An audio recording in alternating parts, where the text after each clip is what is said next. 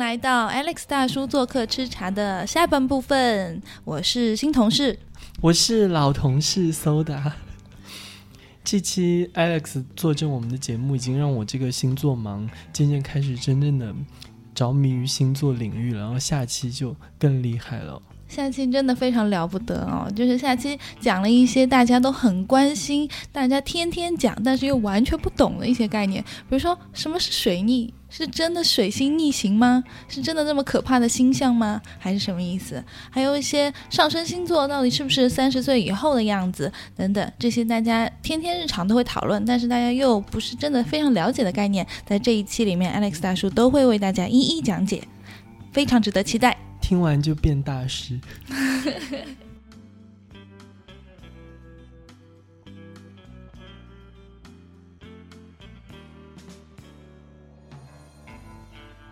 那我们下一趴就讲一些关于星座的一些基本的理论的概念好了。好哟。好用，因为苏达是完全就是不懂星座，是吧？星座盲，星座盲。你该不会想让我猜你什么星座吧？哎哎，你可以猜一下吗？我最讨厌被人问这个问题。我跟你们讲，一定要辟谣是，就很多占星师就是呃不懂占星的人，第一次遇到占星啊，你是占星师啊，那你猜一下什么什么星座？嗯，占星师其实内心的真实话是什么？关我屁事。对，占星师的真实的星星是你什么星座关我屁事？你什么星座关我屁事？那我刚才猜你星座有冒犯到吗？没有，不会，不会，不会冒犯。就是占星是不可能在见这样一个人没聊多久的情况下，甚至没有输出一些自己主观的一些想法的时候，就去猜到你的运星座的，这样是把占星师当神仙吗？对。对。但你猜到了。因为我神仙啊，小仙女。因为我一直在输出我的。对，因为他其实表达非常多他自己的观点，包括我刚才呃建立那个结论，也是基于他的表达方式，嗯，所以还是有有点道理了。我就感觉你们一定会猜要猜什么星座这样子，因为他很明显啊，他他就是很很教科书式的那种处女座，对。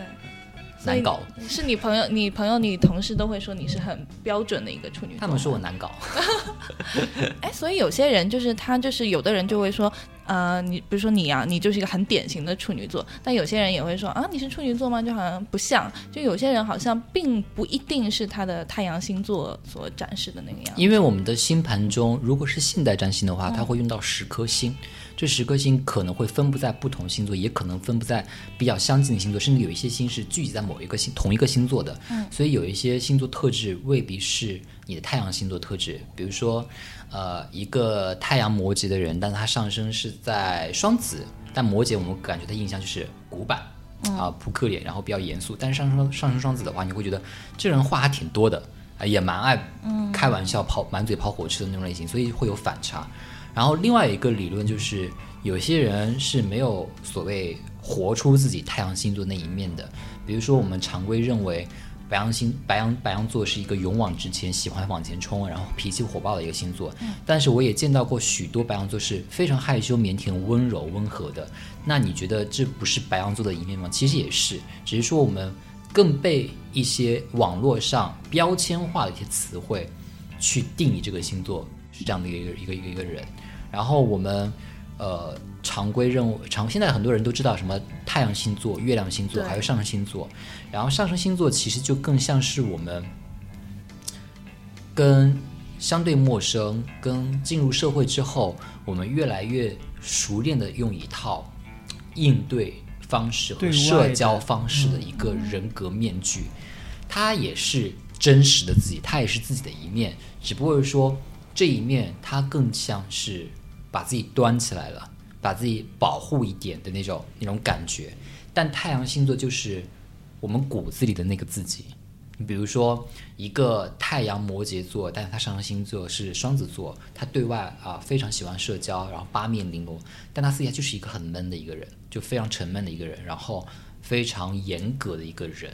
他不会是表面上像双子像双子座那样好说话，他是一个本身骨骨子里是一个严苛的人。那月亮星座的话，它就更像是我们怎么去真实的表达自己的情绪。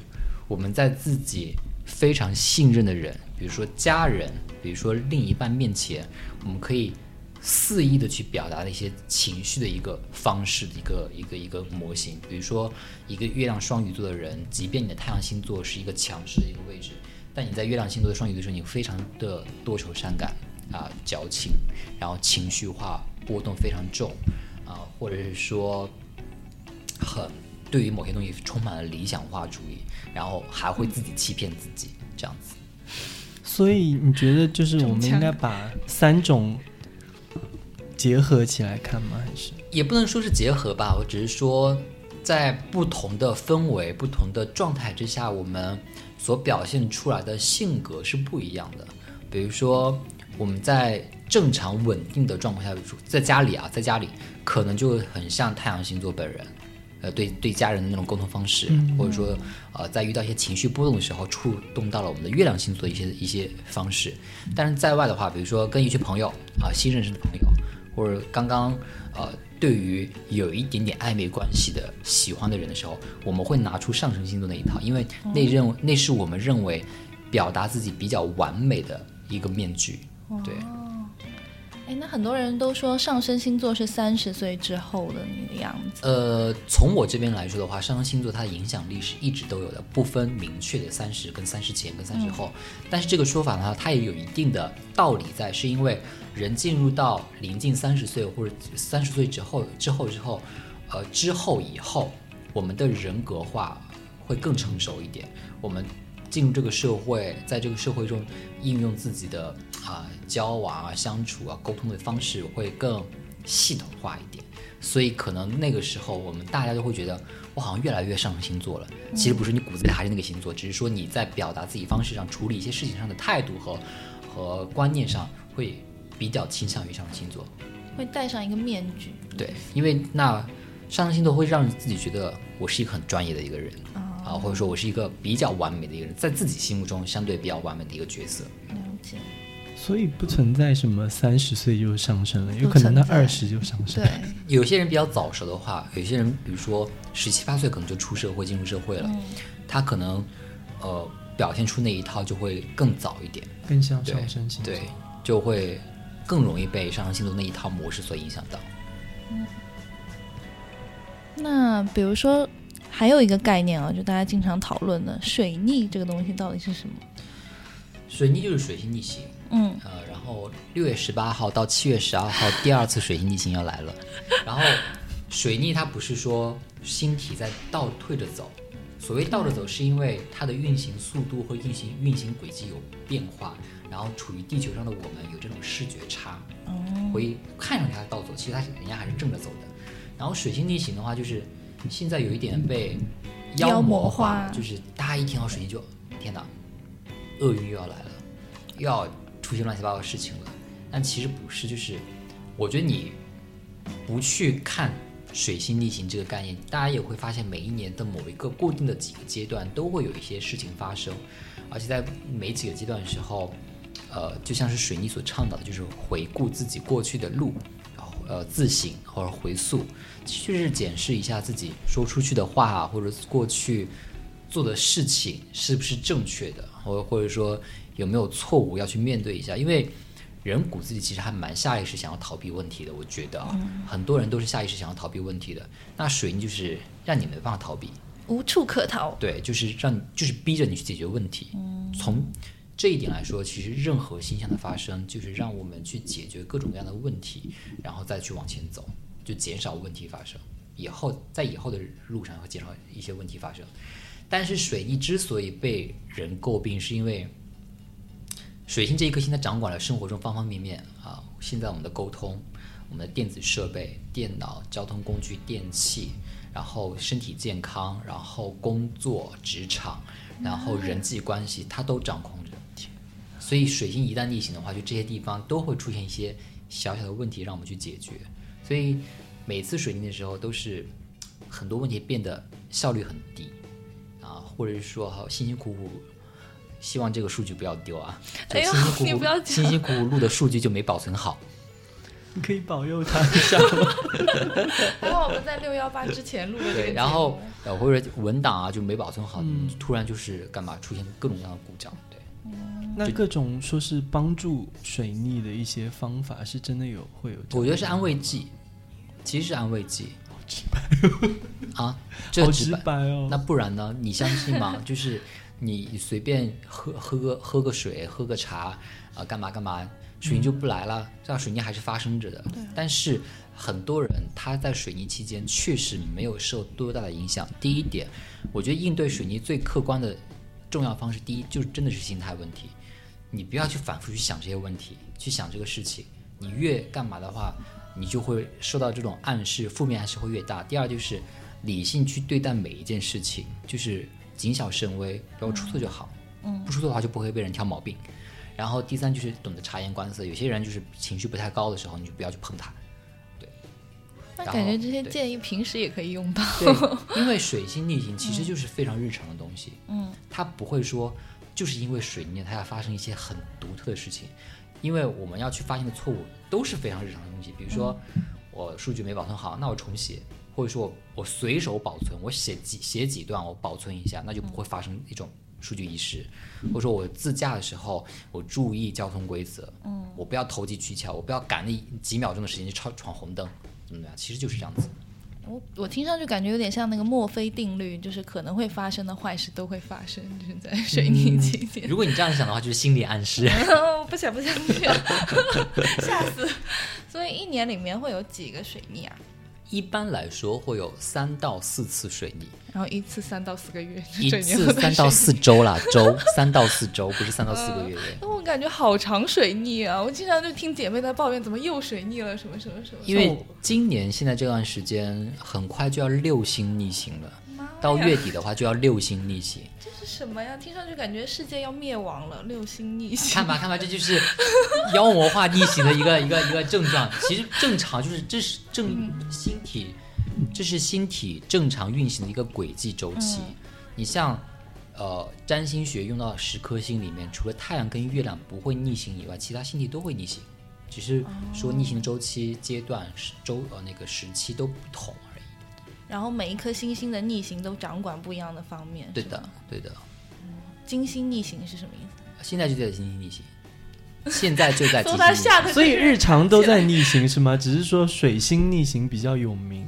对，啊，水逆行是比较出名的一个一个一个词汇，大家都会认为水逆就是代表了啊、比如说海王星逆行，他们也会认为是水逆，其实不是的，水逆就是水星逆行，那么金星逆行就是金星逆行，金星它是直接对标物质，呃，金钱、金融领域，然后呃感情层面的东西，所以我在四月份就开始说啊，接下来到六月份下旬这种能够让大家吃瓜的一些感情关系会出现很多，其实最近也蛮多的，四五他月份管的也不。少哎。哎，对，每一颗星都有自己的职责。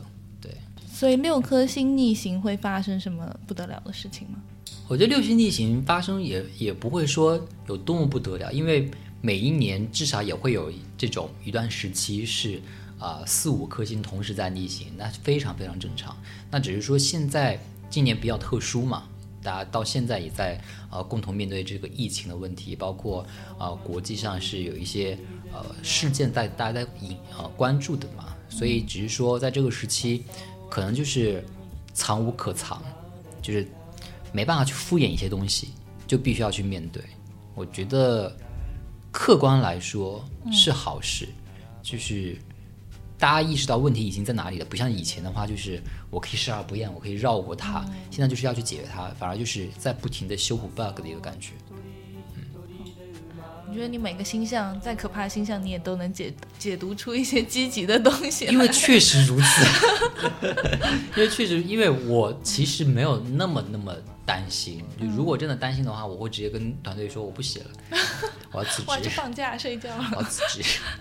对啊，就没有那么没有那么吓人，而且，呃，占星也有短板的地方，因为工具毕竟是工具嘛，它不会看到所有，也不会看到非常非常清晰的东西，你只是把它当成一种借鉴和参考。毕竟，可能在一些人眼中，它就像是统计学、概率学一样。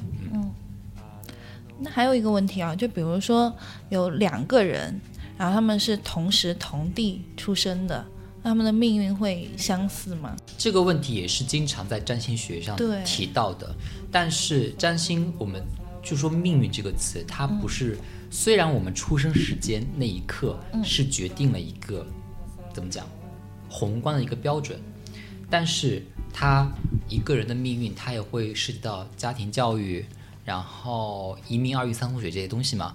我举两个例子，第一个例子是双胞胎，对，双胞胎的例子，但是双胞胎的例子它会有几分钟的误差，嗯，它不可能完完整整全同时取出这两个小孩子的，对吧？就是生出这两个小孩子，在占星学上面，四分钟就会有一度的偏差，啊，就是占星是讲度数的，在某一些呃工具，比如说流年推运工具上，就会讲度数这个概念。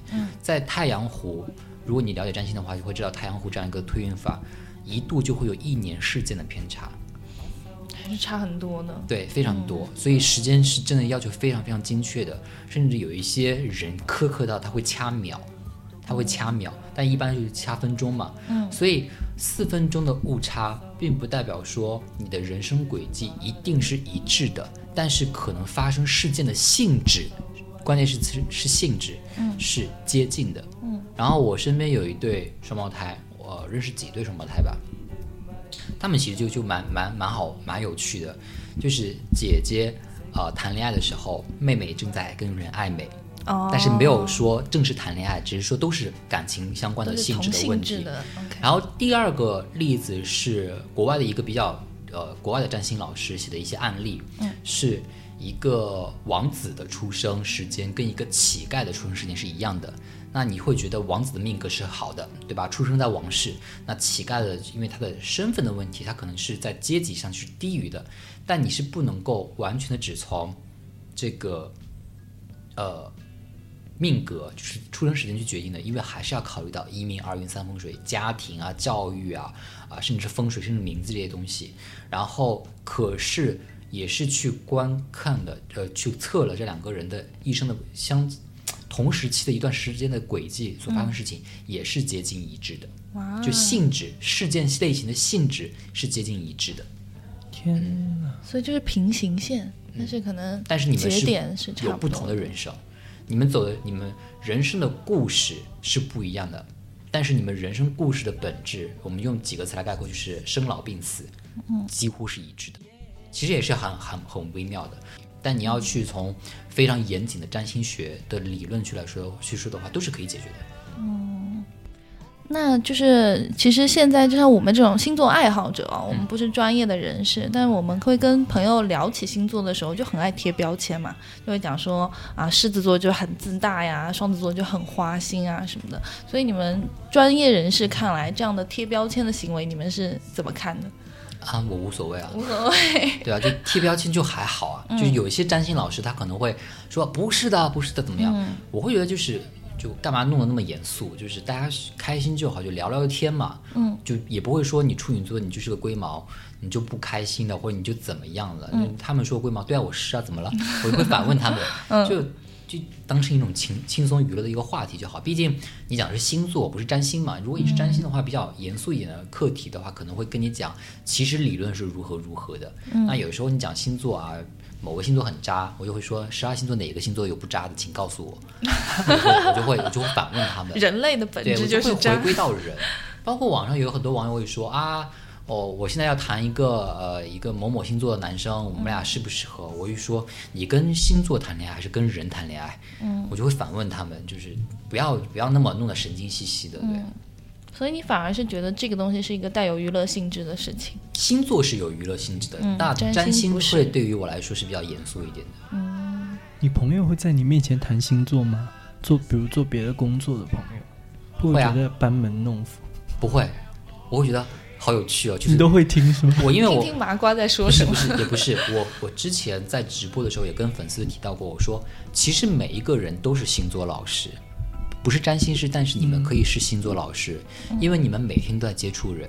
你们有固体固定的星就朋友圈子，每一个人如果都有一个星座的话，其实你们也会总结出这个人身上的一些特质。嗯就每一个人其实都可以去说一些星座的一些东西，因为你们就是在在用自己的人生经验再去分析和总结，我觉得也也不是也不是坏事啊，就说明最起码你在接触跟社交过程你有动脑子。对这种样本量比较小的一种统计学。对，就挺也也就是把它当娱乐，轻松有趣就好。嗯，好的。嗯，那像你平时写什么运势啊什么的，你是有一个什么软件，然后来看星象吗？还是怎么样啊？有两种东西，一个是嗯占星专业的占星软件，另外一个就是心理表。嗯心理表的话，其实可以随处呃，就是在亚马逊上可以买到了，就是有一些能够呃规定好一百年的心理表，其实就是天体的一个运行的一个大概的一个时间和轨迹，心理表已经决定好了，因为轨他们是经过科学运计算出来的，它不会太变太多，然后也不会说有什么大的偏差。然后占星软件也是基于这个心理表的一个系统，还有占星的一个系统，然后做成一个软件，你就可以利用占星软件来看这些东西。很多朋友也会问我，哎，你晚上看星星吗？我说上上海有雾霾，看不到。对，那个软件普通人也是可以下，可以下，可以下，，有很多免费的软件。只是不会用是吗？嗯，大家没有正规学过的话，可能就是觉得下完之后也就不知道那上面在干嘛。对对对对。对对，因为有不同的功能嘛。那你下了也没用。是啦，谢谢你点破。嗯，那我想想看啊，像我我自己个人看星座的这些东西啊，首先我有我有两个特点，我第一个特点是我只信好的不信坏的，嗯，我就是只看积极的部分，然后像写到后面说嗯你这个月可能什么电子产品出问题，那段我就直接掐掉，我就不看的那种。嗯，那你觉得我这种态度 OK 吗？这就是到最后来兑奖的人，对，就是就是提醒过你了，你自己其实也不是说坏的东西，嗯，只是说要提醒你注意的地方，嗯，那如果提醒到你注意这个电子产品的时候，那你就要在那个时期格外的去重视这个东西，嗯，如果你就略过不看了，那说不定真的可能会摔坏，哦，对，那我下次还是瞄一眼吧就。大家就是要客观一点，就不要说我看到负面的，它就是一定会发生的不好的东西。我告诉你，负面是要提醒你避免发生。但因为我这个人还是还是有那么一点信的嘛，所以我就很怕这个看了负面的东西，对，会有心理暗示，你知道吗那？电子产品是握在你手里的，你难道到那啊啪 你摔一下？没有，比如说你握在手里，然后你就在想，今今天 Alex 大叔说我有可能手机会坏掉，然后你在想这个东西你就分神，然后手机一滑就滑到啊，摔在意思就是。怪我。对，我知道，意思就是怪我。我就是那种会私信骂你的人。对，就是怪我。嗯，那好吧，就还是要看一下，但是要格外小心。对，就是当成一种提醒就好。你不是说你指着星座日运势过日子的。嗯，我也不希望大家指着星座运势过日子，就最多就提醒你啊，某个时间段可能要注意些什么。那我就在那个时期注意就好了，就好、就可以了。那我对星座的第二个第二个我看星座的方式啊，就是我会把它当一个心理性格分析的一个工具来用。我觉得这个东西好像跟那种 MBTI 的那种测试，在我这边的作用是差不多的。我就会看我的星盘，然后它会就是刚才有讲嘛，十颗星星，然后每颗星星代表不一样的含义，然后我就会看那个，然后对照自己。有的时候我就会觉得说，它对我的意义是。我有一些冥冥之中对自己的一些认知，但它是非常模糊的。但是我看了那个之后，那个星盘的分析之后，我会觉得说，哇，好像突然就清晰了。对，就那些冥冥之中的灵感，就突然变成非常精确的话语呈现在你面前。然后那个东西对我来说还是蛮震撼的一个体验。那个是我好像我就是有一次看了一个什么星座软件上面写的这种分析，是我第一次接触这种星盘分析。然后我看了那个之后，我就觉得哇，说的好准，就是而且就感觉好像他为什么可以通过我的日生日这一个信息，然后就可以了解到我这么多的性格的含义。然后我觉得这个是对我来说它有帮助的一点，它会帮助我自己反思和认知自己。嗯，像你这种不信星座就没有这个体验。我我还是会稍微信。我每次看到那个，如果他说我这周是好的，我就会呃，你就会觉得很好。但如果有一点不好，其实会有一点你会被影响要就气到我为什么要看？对，所以我很怕看那个你。看，所以我们就是只看好不看坏的。对，我是看坏的，我现在是这样子的，担现在是这样子。但是担心，我觉得担心你要把它换一个词，因为担心，所以才会小心。就是生活就是要小小心翼翼的那种感觉，就是一、一一边小心翼翼，一边要去享受它。那我觉得，如果很放纵的话，反而放纵是危险。对，放纵是危险。哦，这句话金句哦，对，放纵反而是危险。我们可以做标题了，放纵是危险。Alex 大叔做客市场我，觉得你好自律哦，然后又很励志。因为我强迫症，对就是我不想打破自己的生活节奏，就每次，呃，因为其他工作会影响到我今天，比如说要完成的东西的话，我再晚完成那个前一个工作再晚，我也要把今天的东西弄掉，不然的话，我会觉得我第二天又要压缩时间，我整个节奏计划都乱掉，我会崩溃，我会抓狂，我我也会生气。对，你看这个就很处女座啊，所以你觉得我们这种又想偷懒又想爱情和钱都得到的人，看星座也没用是吗？谁不是呢？对啊，大家都是啊，都很正常。很勤劳。对对啊，都很都是都是这样子啊，都是这样子。只是说，也不是说勤劳是，嗯，现在除了一方面有很多现实意义上，比如说，呃，不是一个人有团队，可能要承担这方面的一些物质上的压力；另一方面就是一种精神上的压力，是来自于关注你的人，他们期待看到每周一早晨八点半开始看到自己的星座运势。那这两种，呃，一种是有形，一种是无形的压力都在的时候，你就会没办法，必须要去做这些事情。不然的话，如果人在活得自私一点，就是你就是完完全为自己而活的话，我完全可以不去写，啊、我也完全可以想写就写，我也完全可以今天的事情推到明天去做。在早期的时候，我还是一个学生状态的时候，我就是看心情，我今天呃不想写了，那我就明天再写，也可以拖一下。但现在不是，就每天规定好什么，然后我我就会完成什么，就反而会觉得有点自律、有点规划的话，我反而有更多的时间啊，反而会有更多的时间。比如说，我只要白天把那些东西全部都处理完之后，我可以提前下班和回家，我可以去呃买束花，去花店买束花，然后去菜场买点菜，回家自己做个饭，也可能去做个按摩，然后就回家了，也可以去做健身，就每天反而多了一些时间出来，就可以做其他的事情，健身。就相比起以前没有生活，因为没有写东西，处在焦虑，又还天哪，又要写东西了，拖延，一边拖延一边焦虑，也不知道哪来的自信。现在就会发现，虽然就是你要每天写很多东西，但是你写完同时，你会有多一点时间去忙其他的事情。我会觉得生活反而多了一点点值得期待期待的一些东西出现，会让我觉得啊挺充实的，但也挺累的。自律反而意味着更大的自由。对的，我一直觉得这句话是有道理的，我反而不会觉得没有限制的自由是真正自由，有限制的自由才是真正的自由。对，发人深省。感觉突然进入了 对升华到了人生。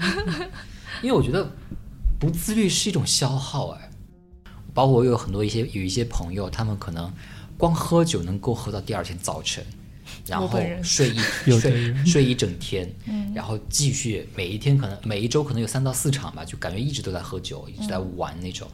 我就觉得这样的生活离我好远。包括前段时间我跟办公室的人聊天，就问他：“你们都去过夜店吗？”他们说都去过。我说我没去过，天，我也没看过演唱会，我就提出这个建议说：你们可以带我去一下吗？他说你去，你可能到门口就会想回家，因为我受不了那种动次打次动次的，我受不了，我心脏受不了，就是我会觉得太吵了，然后我需要安静一点。就包括去酒吧，我都要去去那种静的安静也适合聊天的那种、那种酒吧，因为去酒吧每次都要谈事情，其实。